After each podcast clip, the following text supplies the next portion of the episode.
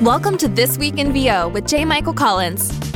Each week, JMC will host one of the voiceover industry's most interesting personalities for a casual freestyle chat that encompasses more than just business, digging deep into the guest's backstory and pulling back the curtain on how they became the person they are today. Now, please welcome this week's guest, Townsend Coleman. Hey, it's J. Michael Collins, and this is This Week in VO. It's the first episode of a new podcast. Uh, people have been asking me for a while. I've resisted because I'm lazy and I've got other stuff to do. But you know what? It's about time. Here we are. Uh, and I've got a pretty damn cool guest for our first go, and that is the uh, illustrious Townsend Coleman of uh, a man who, when we connected just a little while ago, he was already in character. I'm not sure he he gets he gets out of character. Uh, uh, you know, I tell you, it's just every so often it just it seems to crop up, and I can't do anything about it. oh, well, man. welcome, welcome, sir. Thank you, buddy. Thanks for having me. I didn't realize that I was going to be your very first guest. So first, first I guess, victim. Yeah, I see what I'm doing here. Yeah, it's, it's taking. It's I see what my, my, job is. Taking my podcast virginity. Uh, That's right. But, there you go. Right. Uh, I, and I have to say, uh, but I, safely, I, safely, safely, safely from from a distance. This is socially yes. distanced. Oh um, yeah. Deflowering. Uh, oh my gosh didn't, I, didn't I say in an email to you that we were going to keep this clean, right? It's uh, not that long. Holy cow. You're in Luxembourg and I'm in LA. That's it. Okay. That's, I'll tell you, you know, you want to see a doctor about that if it lasts for more than seven hours. But, hey, hey now. Uh, so I, am um, I, I'm I'm stalking your IMDb page right now, and uh, normally what I do is I you know if I do a webinar or something like that, I'm gonna list a bunch of impressive credentials. But I actually went down to the very very bottom here, and this not that this it isn't an impressive credential, but I saw the thing that caught my eye was 1985 Inspector Gadget and I got to tell you, yeah. I, I, didn't know. I didn't know. And it, that when I now, as we were talking about, I'm younger than you expected when when when I revealed my age to you. Uh, and in 1985, I was six. Um, and uh, and Inspector Gadget was my favorite show. In fact, Penny was probably my first crush. Uh, Your first love. My first Aww. love. Um, she was animated, but you know, there you go. Uh, tell me about Inspector Gadget. Just what was how, oh, what was that experience? Well, so it, w- was fantastic. It was because it was my first, and uh, yeah, and and I mean, I moved out to L.A. I grew up in Cleveland. Basically, was a DJ back there and an actor, and did all everything I could think to do in the um, entertainment industry back in Ohio. Um, and I moved out here in 1984 with the idea that I wanted to be on an on-camera actor. Um, I didn't come out here to do voiceovers. I mean, I'd done a lot of voiceover work and and uh, and character work and stuff back in Cleveland, but cartoons were nowhere on my radar whatsoever. And my agent at the time, I'd been here six months, um, and my agent uh, sent me on on an audition for Inspector Gadget. And I thought, oh, that's cool. My kids watch that show. Um, that could be kind of fun, I guess. Right. You know. So I so I went on the audition and and I mean, there was nothing remarkable about it except for the fact that I met this gal, Marcia Goodman. She was the casting director and uh, um, dialogue director on the show. And I went to their office at DiC and just sat in her office. I mean, it was just her office, and she had a little cassette deck uh, uh on her um, office desk and a little Radio Shack mic and that was it. And she handed she handed me this, you know, a picture of the character and and uh, you know some sample dialogue. And, who, and, what, and what, what, was the character? The character's name was Corporal Capeman. And, and he was a character that they created just for the last 10 episodes of the series. He was sort of Gadget's a little uh, right hand man, his assistant. Okay. And, and he rode a trike around and he had a cape and a helmet and big thick glasses and buck teeth and stuff. And, and, and I, and so I looked at the picture and I felt like I immediately knew what he sounded like. You know, mm-hmm. I thought, and what came to my mind at the time was um, Ed Wynn uh, from Mary Poppins. You know, Oh, the, okay. yeah, yeah. oh, you know that sort of Right. the line. You know, oh, you can very because I thought I looked at this character and I thought, you know, so it was that sort of feel to me, and so I did that. Um, with a bit of a lisp, uh, you know, for, uh, with the buck teeth and stuff, and I was doing this, you know, and and she laughed, and and that's all, you know, that's always the be- best reaction. I mean, that's what you're looking for, and I didn't even realize it, but she laughed and she said, "Oh, that's great, you know, let's play around with that a little bit." And the audition couldn't have lasted more than probably not even ten minutes, I guess, you know. And that was that, you know. And so I went home, and um, like a day or two later, I got a call from my agent saying that I booked the part. Nice. And and I was like, wow, this is crazy. You know, I've only been here six months, and already I'm gonna do an episode of a cartoon. Um, I I don't even know how to do that, you know. But I found myself in an, uh, an, uh, a little studio over in Burbank, B&B Sound, um, with Maurice LaMarche. It Mm. was his first um, cartoon series, and uh, uh, Frank Welker, who was sitting right between me and uh, Mo. And I didn't know either of them at the time. I'd never even heard of, well, never heard of either of them, but Right. had, certainly hadn't heard of Frank Welker. And, you know, of course, come to find out later who he is. And then on the other side of me is Don Adams, who, of course, I recognize because I was a big fan of Get Smart Mhm. uh, growing up. So, so there we were, just the four of us in this studio, you know. So I look at these three guys and me, and and I'm going, wow, this is really weird. But so that was it, you know. I, it was my my entree into animation, and I had so much fun at that first session. Um, and I'll tell you real quick. I, I I don't want to go on about this, but a real quick little story about that um, is that because I didn't know who Frank was, I didn't know who any of these guys were except Don Adams. Um, because my kids watched the show, I was familiar a little bit with some of the voices on it, particularly the voice of Dr. Claw. Mhm. And I remember even when we were back in Cleveland, you know, uh, I would hear it on in the background and I'd hear this voice and I would think, what in the world does that guy look like who does that voice? I mean, it's this, I don't know if you're familiar with it, but it's this, you know, Oh, yeah, yeah, yeah. well, of course you remember it. Yeah. So, um, so yeah, so I was, I'm looking at Mo and I'm looking at Frank, who's sitting right next to me. And when you talk to Frank, he's, you know, he's got this real easy kind of, you know, sort of light voice, sort of like this, you know, a little bit of, um, you know, he was from Denver, and then and then Don Adams. So I'm looking at these guys, going, well, none of these guys are Dr. Claw. So I see that they're all circling their lines on their scripts and you know going through the scripts before we start to record. So I did the same thing, and I see that there are some Dr. Claw lines coming up. And I think, well, they're probably going to pick that guy up later because he's not here. and so we're doing a read through, and they're recording this read through. And we get to that page with the Dr. Claw lines, and I'm thinking we're just going to skip over them when all of a sudden Frank opens his mouth and he's sitting like literally, you know, on my left shoulder. And and out comes this Dr. Claw voice. And I was so stunned that I looked at him and I I mean I literally gasped and I just went, Oh, oh my God, that's you. And I'm saying this out loud, you know, completely forgetting the fact that we're recording. Right. Um, and he stops and he looks at me and he just, it's this real sweet smile and he says, Yes, it's me. And I, that was, I look back on that moment now, and that's, I think, the moment when all of a sudden I saw this whole world open up before me. It- you know, when I realized it's that kind of power and it's that kind of cool anonymity um, and it's that kind of talent, you know, that, That's that, awesome. that this business is about. And I said, okay, I I would really like to do more of that.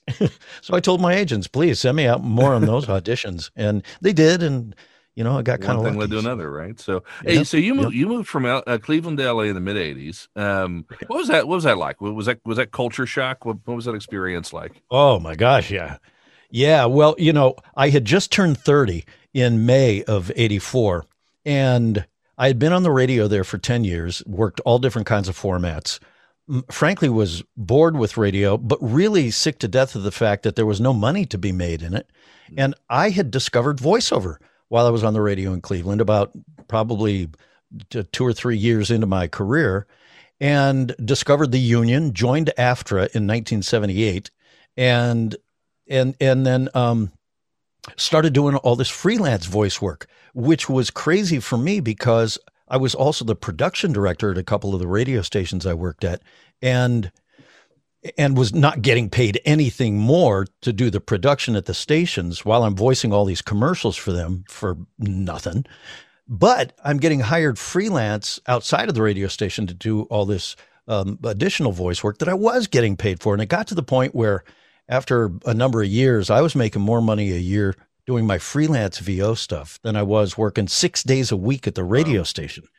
And it just didn't make any sense to me. And I thought, okay, I'm done. I w- always wanted to be in radio. I wanted to try it. I, I've done it now. It's great. And I've, I can put that behind me. And now I'm just going to concentrate on just doing voiceover here in the Midwest, which is what I was going to do. So I quit radio in like right after my 30th birthday in June of 84 and and felt this great sense of relief. Um, had a good agent there, was going to go get an agent in Detroit and Chicago and you know Pittsburgh and just try and spread myself around. When about two weeks later, I got a call from our landlord. We were renting a house there, and saying that he was selling the house and we had to be out by the end of September. Mm. And I thought, are you kidding me? Not only do I hate moving, but I really, I just quit my job, you know? so, so now I've got to move too. And I thought, I have always wanted to go either to New York or LA. And I thought, well, you know, dude, now's your, now's your chance. You know, you're 30, you've done radio, you've done TV and film and um, stage here in Cleveland and commercials. I was at the time pulling the Ohio lottery numbers on TV every night for for one minute, you know, that was broadcast were you, weren't, you, weren't, you weren't modeling the balls, were you? I wasn't modeling the balls, but but but but very closely, man, because I was doing modeling. I was modeling at the time in Cleveland. Also, I had a modeling agent, and I was modeling. I was modeling underwear for May Company and stuff. well, so, yeah, so, so so that that's that we're done. That's because that image just isn't going to get that's right. that's going to be with me for the rest of the week. Yeah. So sorry, didn't didn't mean to go there, but uh, yeah, and and I was also hosting a nationally syndicated dance show out of Atlanta. so I was going down to Atlanta. I was flying down to Atlanta every other weekend, taping two shows on a Saturday. So I'd fly down Friday night, tape two shows on a Saturday, and fly back Sunday. And I did that every other weekend for about a year. And so I was still doing that at this point. And, and but I saw that it was coming to an end as well. So so I thought now is my chance, if ever, to just pack up and go. Right. So long story short, I ended up, you know, talking to a couple of people about it and decided I was going to come out to LA and just look around. So I came out the closing weekend of the Olympics of 84, rented a car, stayed down by the airport, drove up to the Glendale area because I had heard that that was sort of more neighborhoodish than, mm-hmm. you know, m- much of LA. So, and just drove around and, and found this little place to rent in Glendale and um, took it and and flew home and literally two weeks later we were living here. Wow. It happened that fast. Moved in over labor day weekend of of 84 and so if people are go ahead sorry. No i was just going to say and I, I, knew one person out here at the time and uh, she was gracious enough to get me a uh, we had done some children's theater back in ohio together and she was out here married and and she was gracious enough to get me an interview with her agent which at the time was special artists and her husband agent was uh, uh, sbv and so i met with those two agents and um, that's when i ended up signing with uh, jeff danis. But uh, ended up signing with uh, doug ely who was the on-camera commercial agent there at the time. Mm-hmm. and um, and he said he said i see you've done some voiceover work. Do you have a tape? And i said yeah sure. So I gave him my tape, and and Jeff wasn't in at the time, but but so I left, and by the time I got home, Jeff had come back from lunch, listened to the demo, and already left me a message on my voicemail, uh, my, my answering machine, saying, "Listen, I just listened to your tape. I love it. Whatever you do, don't sign with anybody until you come back and talk to me." Nice. So I went back and met him the next day, and ended up signing with them, and Yes, and so the, uh, the rest, as they say, is history. You know, I'm still with Jeff to this day. So, For, for for those who are just tuning in, this is um, internationally renowned underwear model Townsend Coleman. uh, and all right, so so so so we went there. Talk to me about other weird things, weird gigs you've done since you've been out there. Give me give me some oddball jobs. Oh, um, oddball jobs. I remember I had a voiceover gig at one point where I needed to. All I had to do was snore. and, yeah, and and it was for some commercial for you know some snoring snoring treatment or medication or something. And and the only reason i got this is because my dad was a narcoleptic. And so he would fall asleep at the dinner table with a fork halfway up to his mouth oh my god. and and hold it there but completely out and trying to hold his head upright but it kept tilting back and he had this really distinctive snore that I grew up listening to, you know, and so and so I guess that's what got me the gig. Um, that, that, was a that was a weird one. Um, I don't know. I can't really think offhand too many weird gigs. You know, some unusual ones. You know, one of my favorite ones was um, getting the voice of uh, the little Seven Up Spot. Um, they call him Cool Spot. Mm-hmm. Uh, the little guy that you know wore the sunglasses, ran around, you know.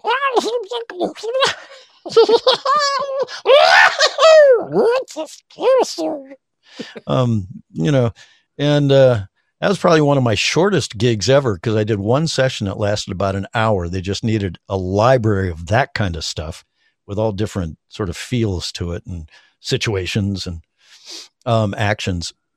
And then they called me back for another 20 minute session, um, oh, not long after that, uh, to pick up some stuff they needed specifically. And then and then and then a very short session for the video game. They had an arcade game of Cool Spot oh, wow. uh, that I had to do the voice for. So it was one of the you know shortest gigs that I had just in terms of actual time in studio.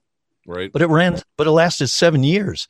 They they they made like six or seven national spots out of that that library that they had for about six or seven years and I probably made more. I remember the character. I remember. I remember Spot. I remember that character. Yeah, yeah, yeah. So, so you know, cool stuff like that. So if you if you were if you think back to Inspector Gadget and you know that ensemble cast that you were working with, yeah, the way you guys worked, what's different about the way you worked back in '85 compared to how something like that would go down today? In in what sense? In general i mean is it still the same concept everybody in the same room? Maybe not right now obviously but uh you know how, how does that look? Has anything changed? Yeah no, uh, no not really. Um i mean except for covid of course but like you said but but no especially in animation or i should say tv animation. Um they the producers uh and the creators uh, would far prefer to have all the cast there together in studio because the energy is so different Right. You know, it's you work off of each other, you bounce off of each other so well. Um, when you're in studio together, it's you know, it's really tough if they just bring you in one at a time and and wild line your your lines, which is the way they do it pretty much in feature animation. You know, of course, that's all celebs anyway. But but yeah, um, so they still do it that way. Um, and they're even still, you know, pretty much attempting to do it that way now with IPDTL because you can get six guys. I say guys, I, I don't mean just men. Um, you can get six actors online simultaneously, all hearing each other and bouncing off of each other. The only thing that's missing is you just don't see each other, right. you know. So, but it still has a bit of that same energy, which is still far preferable to doing it, you know, just singly. And we've um, seen I, have seen some studios open out there now. I mean, is anybody going in studio in LA right now? That's a great question, man. I, I couldn't tell you. I I think from time to time, yes. Um, I I'm not one of them because I don't I don't really pursue that stuff so much anymore. Pretty much my life is all about promo nowadays. Mm-hmm. And and I've been working out of my my my home, my home studio for so many years anyway that that in that sense, COVID really hasn't affected me.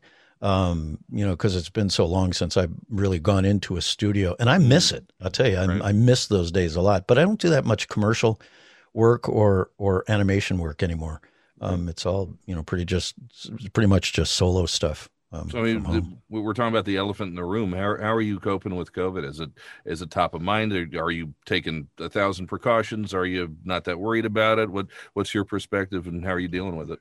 Well, I'm not that worried about it. However, I am taking precautions. Yeah. Um, here in SoCal, uh, I mean, we've got to be wearing masks, um, and pretty much everybody does. Uh, less so in Orange County, I hear, Mhm. um, or Ventura County, but here in LA County, um, pretty much everybody's pretty good about wearing masks when they're out in public. And most stores, I mean, if you try and go to the market or something, they won't even let you in if you don't Right. have one. You know, so it's like that, like so- over here too. They're, they're you're not going anywhere unless unless you Yeah. pass go right. Yeah, and and and so I think that's a good thing. I personally take um, precautions for two reasons. Partly because I'm 66 and you know not a spring chicken anymore. Although I'm in real good health, probably better health than I've you know in better shape. But are you are you still I've in underwear model shape? I mean, that's that's the Uh, yeah, um, y- you know, you would be surprised. I actually am. I weigh now what I weighed what I weighed in high school. Serious. I've been really working on. You know, I quit eating, eating sugar a, a little over a year ago and processed stuff, and so my I've lost like thirty pounds, and I've I'm just I feel like That- I've that's that's awesome because because whatever you've lost, I found. So good good on you. well, I was I was hoping somebody would pick it up. I'd hate to see it go to waste. Go to waste. Get it? what you did there? Huh, I kill me. He's here all week, kids. Uh, try right. the try the meal, tip your waiters. Uh, yeah. So no, but so I feel great. Um, so I don't think I'm really high risk or anything like that. Right. But but I also take precautions for other people. I just think it's the right thing to do. You know, if I mean, God forbid I were some sort of carrier of this thing and not knowing it, just asymptomatic. You know, I wouldn't want to be breathing on people and putting them in danger. Right. So anyway, yeah. So I I take precautions for sure. Have- do you know anybody who's, who's really been impacted? And I've seen, I think the first, you know, six, nine months of this, we knew, I don't know, two, three, four people who had gotten it. And then it just seems like in the last three, four, five months, you know, every day somebody else is It's- popping up that we know. I mean, anybody you know Right. that, that's really been closely and personally impacted? Yeah, well, my son uh, uh, uh, got it, uh, had a scare with it. Um, I was just talking to Jimmy Cummings uh, Mhm. yesterday, and he had it back in uh, the fall. Um, yeah, and, and my experience has been sort of like yours. You know, back in the beginning, I didn't know anybody. It's like it wasn't touching my world at all. Mm, You know, and now I'm starting to hear more and more. You know, um, cases of it hitting uh, friends, friends of friends, um, friends of family members, uh, that kind of thing. So yeah, it's uh, it's a little spooky. Be nice when it goes away. What do you, what's the first thing you're going to do when the world gets back to normal? Um, Uh, other than coming to. Ireland. other than coming to Ireland, yeah, yeah. All right, good, good to be on there. Um, uh, you know, I don't, I don't know. The thing, like I was saying, I, I'm really a bit of a homebody, so it's not like I'm dying to, you know, start hop on a plane and get traveling again. Although I will say, so yeah. Now that I think about it, probably one of the first things I'm going to do is go visit my son and his family in Denver because uh, my oldest grandson graduated high school last year Mm. and we were all supposed to go back in May um, for a big graduation party, be there for his graduate, you know, and it, of course it never happened. I mean, his graduation happened, he graduated, but we didn't get to celebrate it. And I haven't been out there since um, just after Christmas of a year ago. So, so that's probably the first thing that I do. I've been fortunate to be able to see my my oldest daughter and her family. She lives up in the Bay Area a Mhm. couple of times uh, in the past year, and my daughter, uh, my other daughter, who lives in uh, Phoenix, um, same thing. And then my youngest son lives here in town, so I see him all the time. But you know, so those are the people that I really gravitate toward, and and and want to go visit. And but especially my son, right now in Denver, just because I I haven't seen them. Uh, you know, he and his wife or their three boys since Christmas uh, a Yeah. year ago.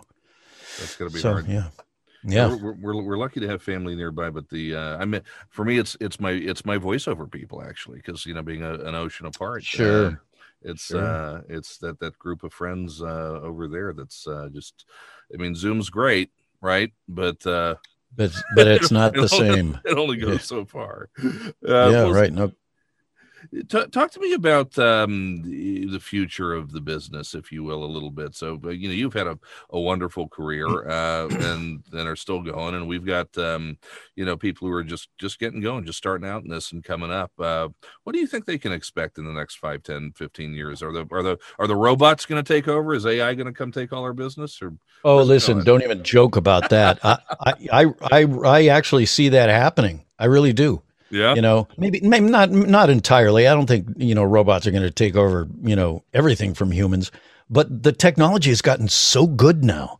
Um and some of it's, you know, scary, frankly, mm-hmm. at how good it is. Um that they can, you know, simply sample somebody's voice and then type whatever they want into it and characteristics and speed and style and all that kind of stuff. Listen, they'll get that down in the next I don't know whether it's, you know, five years or five months or mm-hmm. 10 years. I don't know, but it'll, it'll happen to the point where I will bet you that more and more commercials will start using artificial voices you and so? people won't know. I do. And people won't know the difference. Um, it'll be that good, you know? So while I think it's crazy, great technology, it's also scary. It's, mm-hmm. you know, scary. The, the, the the way technology has just replaced humans so much. As far as the business, boy, I got to tell you, man, it has just changed so much since I got here. What thirty five years ago, sort of six years, 37 years ago. Oh, man, it's been longer than I thought. Wow. Where did that time go? Um, and so I, you know, it used to be that back then to do, you know, what I found myself doing, you had to be here in town and you had to live here. We didn't have the technology to do it all remotely the way mm-hmm. we do mm-hmm. now. And if you had a dream and you moved to LA and you got lucky and you were ready for that break when it came along your way, um, things could really happen, you know, but, but, but you really had to be here. At the same time, the the voiceover community, such as it was, was extremely small. I mean, I knew the guys who were my competition. So whenever I auditioned for something back then, I always knew that, you know, I'd run into Rob Paulsen and Cam mm-hmm. Clarke and, you know, uh, um, these guys. Uh, so, so the, you know, it's, it's just not like that anymore, which is, has been a real discouragement for me just because it's taken so much of the fun and the competitiveness out of the business. Well, um, not the competitive. I mean, it's still competitive for sure, but it's it's not competable. That's what it is. It used to be competable. I used to feel that when I went out and auditioned for something, um, in that competition, I at least stood a chance mm-hmm. of actually booking whatever I was reading for. Now, I don't, uh, it just doesn't feel like that to me at all. You know, when I do an MP3 audition, I record it, I send it off to my agent, you know, and I hear that little sound as I click the email and it goes, and, and I just see it going out into the ether, never to be heard right. ever by anybody, you know, so, cause you don't know. I just assume that my agent, you know, takes my audition, actually submits it, and you know, and that the people they submit it to actually listen to it. But I don't know. You know, I mean, when we were at VO Atlanta and I was listening to some of these casting people and hearing them say, "Yeah, we got 600 submissions on it," you know, I'm mm-hmm. like, how the heck in the world do you have time to or energy or desire to listen to every single one of them? You know, and and even if you do, you you probably only listen to the like the first three seconds, if mm-hmm. that, of it, because you know instantly whether or not that person is going to be even remotely right for it. Right. So, so I thought it just doesn't feel competable anymore. Now it's just numbers. Yep. And feels like playing the lottery. It feels like buying a lottery ticket and just hoping, you know, you cross your fingers. And yet, if it's what you want to do and you can't not do it, then you have to put up you have just have to you know deal with that reality and and and and realize that you know look if i don't step up to the plate and take a swing i can't get a hit right so you know it's it's like they used to say in the lottery you know can't win if you don't play. as Um, you as you you know. model as you hold up those little balls with the numbers on them, right? That, that's right, right. Um, how'd you know my balls have numbers? I, oh, know, I think we talked about that. I do. yeah. I do a lot of pre-research. um, you know, yeah, I went all the way to the bottom of your IMDb page. That's right. That's right. That's right. so but yeah so you got to keep you got to keep stepping in you got to keep yourself in the game and you got to just keep at it you know it's like there are times when i just look at an audition for my agent and i go Ugh, this again right. and you know i hate to say that but you know i i- it's yeah this again. And so you do it again and you just keep doing it. And sometimes the trick is keeping your attitude up your energy up your your head in the game so that you're still giving it your best even when it seems like the odds are a million to one that you'll you'll book this right. you know Well, and you know, it's I, I'm kind of an odd duck in that I'm I'm uh, kind of one generation behind you, and we've got talent coming in now who are a couple generations uh, Sure. new, and you know, so I, I I'm a I'm a creature of both worlds. When I started, I started in the agency based world. I did that for ten years. I worked like ten hours a week. I lived on a golf course. I thought it was the coolest thing on the face of the earth, and I never really thought about making a fortune doing this. It was just a, a really nice way to make a living. And Yeah. then then the whole DIY world of voiceover started becoming a thing about 15 years ago and Yep. I was one of the early adopters of that. So I've got kind of got a foot in both worlds. But um, one of the things that I hear, you know, and I, I've heard it a little bit in in just the the worlds that I run in, but I think newer talent are hearing it more um, even than I did and, and my generation did. Uh, is maybe a little bit of a sense of resentment by people who are who've been in the game for a long time at at the changes, at the way things have gone, and at the way new talent are working, and at all of the technology out there. Is that a, a fair assessment? Is and is and is if that resentment exists, is it is it fair? are you saying resentment on the part of the old folks like me Well, not not like you per se. You seem to have a very good attitude about it, but I think in, in terms Right, of people who have been, you know, in, in it for 20, 30, 40, 50 years, and now they're Oh. seeing the way things have changed and they're and they're like, man, this is bullshit. And I, I oh, think yeah. a lot of newer talent Oh, are, you know, are, are perceiving that. Do you and is that is Totally. it is it fair for them to feel that way? Do you it, it, do you think that that's a legitimate gripe? Well, listen, you know, hu- human beings come in all stripes, and and you know, some people are going to handle it well, some aren't. You know, um, listen, I remember, I, I remember when I got um, my gig at NBC, and I ended up over the course of a year and a half or two years replacing Danny Dark. And Danny Dark had had the job for a long time, and and I don't think he was very pleased with the fact that I was replacing him. You know, well, I've been replaced on gigs too, and and and it's not a good feeling. You don't like it. You know, I remember back when I not long after I moved here, maybe I'd been here just a couple of years, three, four years, and I was meeting some of my idols in this business. You know, and and going, holy cow! You know, I.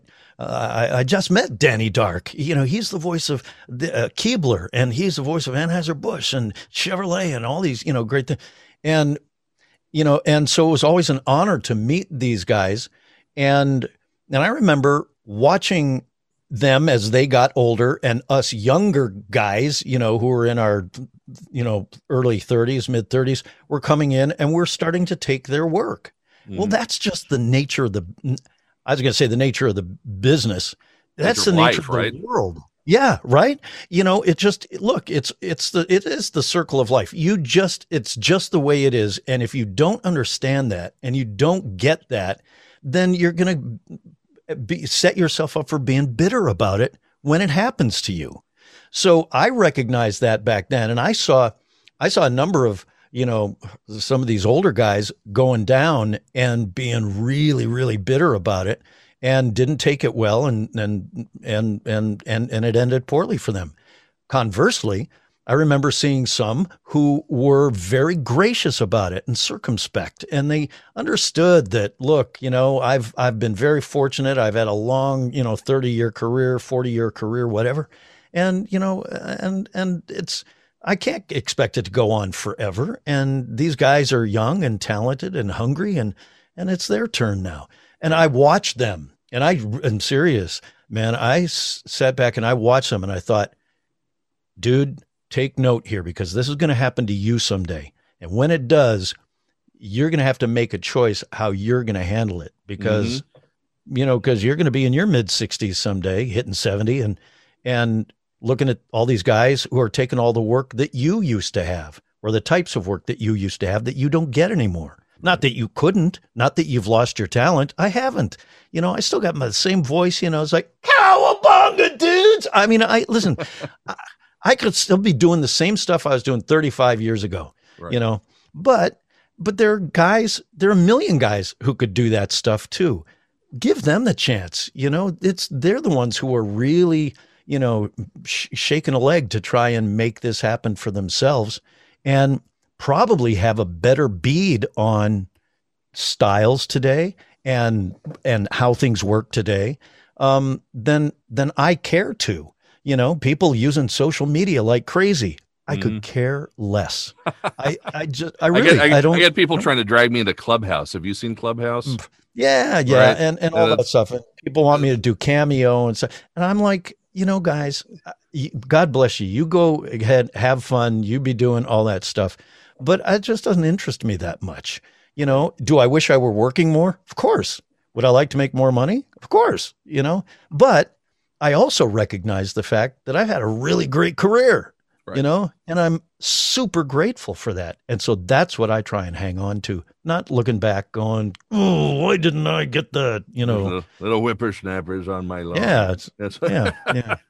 Are you a football so, guy? You watching the Super Bowl? Of course I am. Yeah. Who you got? Don't ask me who. Well, I don't know. You know, uh, part of me would love to see Brady get, you know, another ring and perhaps his last Super Bowl. You know, mm-hmm. uh, he ain't getting any younger. Um, and and uh, I mean, he's older than you are. He's. Uh, I, am telling you, there there is nothing more emasculating than watching watching a 43 year old man play in his 10th Super Bowl and and you know living on kale shakes, and then I look at myself when I get out of the shower with the you know you know I, I like to think I carry myself with a certain demeanor, but I have the body of a potato, uh, and, and, and and and I'm just sitting here like, well, well, shit. yeah, and not a French fry at that. No. Um, yeah, yeah. So, so I'd like to see Brady. Uh, part of me would like to see Brady win. Um, I think it'd be cool for the Bucs too. Uh, they're playing at home the Super Bowl, first time that's ever happened. You know, so there are a number of reasons why that would be fun. However, I love Patrick Mahomes. Mm-hmm. And I, I, would love to see him do it again. So I don't know. You know, you got this young kid on one side, and then you got the greatest of all time on, on the other. And so I, I, you know, I'm not going to pick one over the other. Um, I would be happy for either of them who uh, who wins for various reasons. All right. Well, yeah. So, so yeah. I can't get I can't get a prediction out of you. Um, um, oh, so it's a prediction. It's not just okay. I'm going to say, dude. I'm going to I'm going to say I'm going to say the Chiefs. Yeah, you got a score? Yeah, yeah, a score. Um, I think it's going to be tight. I'll say, uh, I'll say uh, 27-24. Yeah, I think you're right. I'm, I'm gonna I'm gonna counter you. I'm gonna go Bucs 28-27. And I'm but I'm t- I'm torn like you are because I'm a Brady fan. I have been since day one. But I actually okay. do I do spots with Helzberg for Patrick Mahomes with Patrick Mahomes for Helzberg. Oh, do you really? Diamonds. Yeah. So I'm like, do, am I rooting against the guy I'm getting paid with, or uh, how does this work exactly? Uh, bad omen, man. Don't do that. No, it's not a good idea. That that job will go away, right? right. Yeah, that's, that's your kiss of death, right there. The old KOD. oh man. Well, look, uh, this has been a blast, man. I want to I want to wrap up. Give me give me uh, one piece of advice for uh, for talent who uh, want to be Townsend Coleman when they grow up. Uh, stick with it. You know, I mean, it sounds cliche. You got a dream. You can, you know, you can make your dreams come true. You know, but just go for it and stick with it. Um, it really, that really is the thing. Um, be honest with yourself and ask friends and people who you trust uh, and know um, what they, you know, think of your your talent and your prospects. You know, just say, well, you know, it's not going to happen. And and I've seen that happen plenty of times. And but it's been because they're doing it on their own terms they've they've said, you know what, I gave it everything I did uh, or could, and and then that and then and then decided, nah, I'm I'm I'm going to head in a different direction, you know. But uh, but yeah, um, be ready. That's the other thing too, you know. Um, be ready to go. Keep your attitude up. Sometimes the hardest thing I remember this was hard for me in the beginning um, when I was doing um, or or attempting to do on camera work, and and my on camera auditions, I would just get so nervous, you know. And you're probably too young, but there used to be a, an, a commercial years ago for a deodorant, um, and the tagline was "Never let them see a sweat." Mm. And and I remember I remember telling myself that. So don't let them. It's just like a dog can smell fear. Mm-hmm. Don't let them see your fear. Don't let them see a sweat. Don't let them sense that. You've got to keep yourself above that. You've got to stay on top of the wave. Don't let the wave stay on top of you and you know and crush you into the into the sand. And so so I would work on that and work on that and work on that. But then it started to become I became my own worst enemy because then I was starting to play these mind games where I would say to myself, "Oh, you're just trying to you're just trying to fake it, aren't you?" Oh, right. you're just trying to pretend you're not scared. Now you're just trying to, and boy, that it was that back and forth that I felt like there's no winning here. I, I can't win against myself. That that you have to get past, right. and you have to just say, look, be. And so I will say, be grateful for every day that you have. Be grateful for every opportunity you have, um, for every little thing be kind to the people you meet along the way and the people you work for and the people you work with. Um, kindness matters. It just does, you know, and, that's, and being a all, decent human being. advice. That's, yeah, that's, um, yeah, I, I, it's amazing this little industry that, uh, uh, you know, I, I, you know, we have our handful of little uh, jackasses in this business, but at the end of the day, this is not I, many. one of the not many, right? This is one of the nicest parts yep. of the entertainment industry, and um, and man, people will remember if you're a decent human being. And I, I, think that's yeah. just an incredible piece of advice. Hey, um, you know, I, back, back when uh, when we were talking about your balls, um, I, yes, I told man. you that I that I did a lot of pre research. I lied, um, I, barely any. Do you coach? I, I occasionally, but no, not really, not as a business or anything like that. I teach occasionally for, you know, some workshops, um, uh, uh, you know, around the country, um, and have done some guest stuff. I don't do it on a regular basis. I, I, I just haven't, you, you, know, wanna, and I've had wanna... a lot of people, I've had a lot of people have asked me over the years, you know, but I just, I, I haven't, I don't really have, I don't have a facility for it. I don't have a studio for I would, if I were going to do that, I'd much rather do it in person. When I do teach in person, um, I love it, and I'm good. I know I'm good. You know, and, that's, and why, that's why we're bringing. That's why we're bringing you to Dublin. yeah, well, thank you. I'm totally super looking forward to that, man. I hope it happens this year. I hope it happens too, man. It's uh, yeah. we're, if we're if we're still in late September and we're in this shit, then I'm, I think we're done. Right? Like, let's just yeah, call it. Yeah. But no, uh, couldn't. well, hey man, thank you very much for being here. Thank you for all the uh, the assorted wisdom you have provided, and uh, oh, it's been so cool. much obliged. Stay safe out there, and uh, take care of your you and yours. And, thank you. You uh, too, brother. We'll catch up soon. All right. You got it. Coleman, everybody. Thank you, sir. All right. Turtle power. Bye. You have been listening to This Week in VO with J. Michael Collins. Be sure to share the podcast with your friends and colleagues on social media. If you do, JMC might just send you a lobster. Now, here's nobody trying to sell you anything, because that's just how we roll. Stay tuned for a new podcast most weeks throughout the year.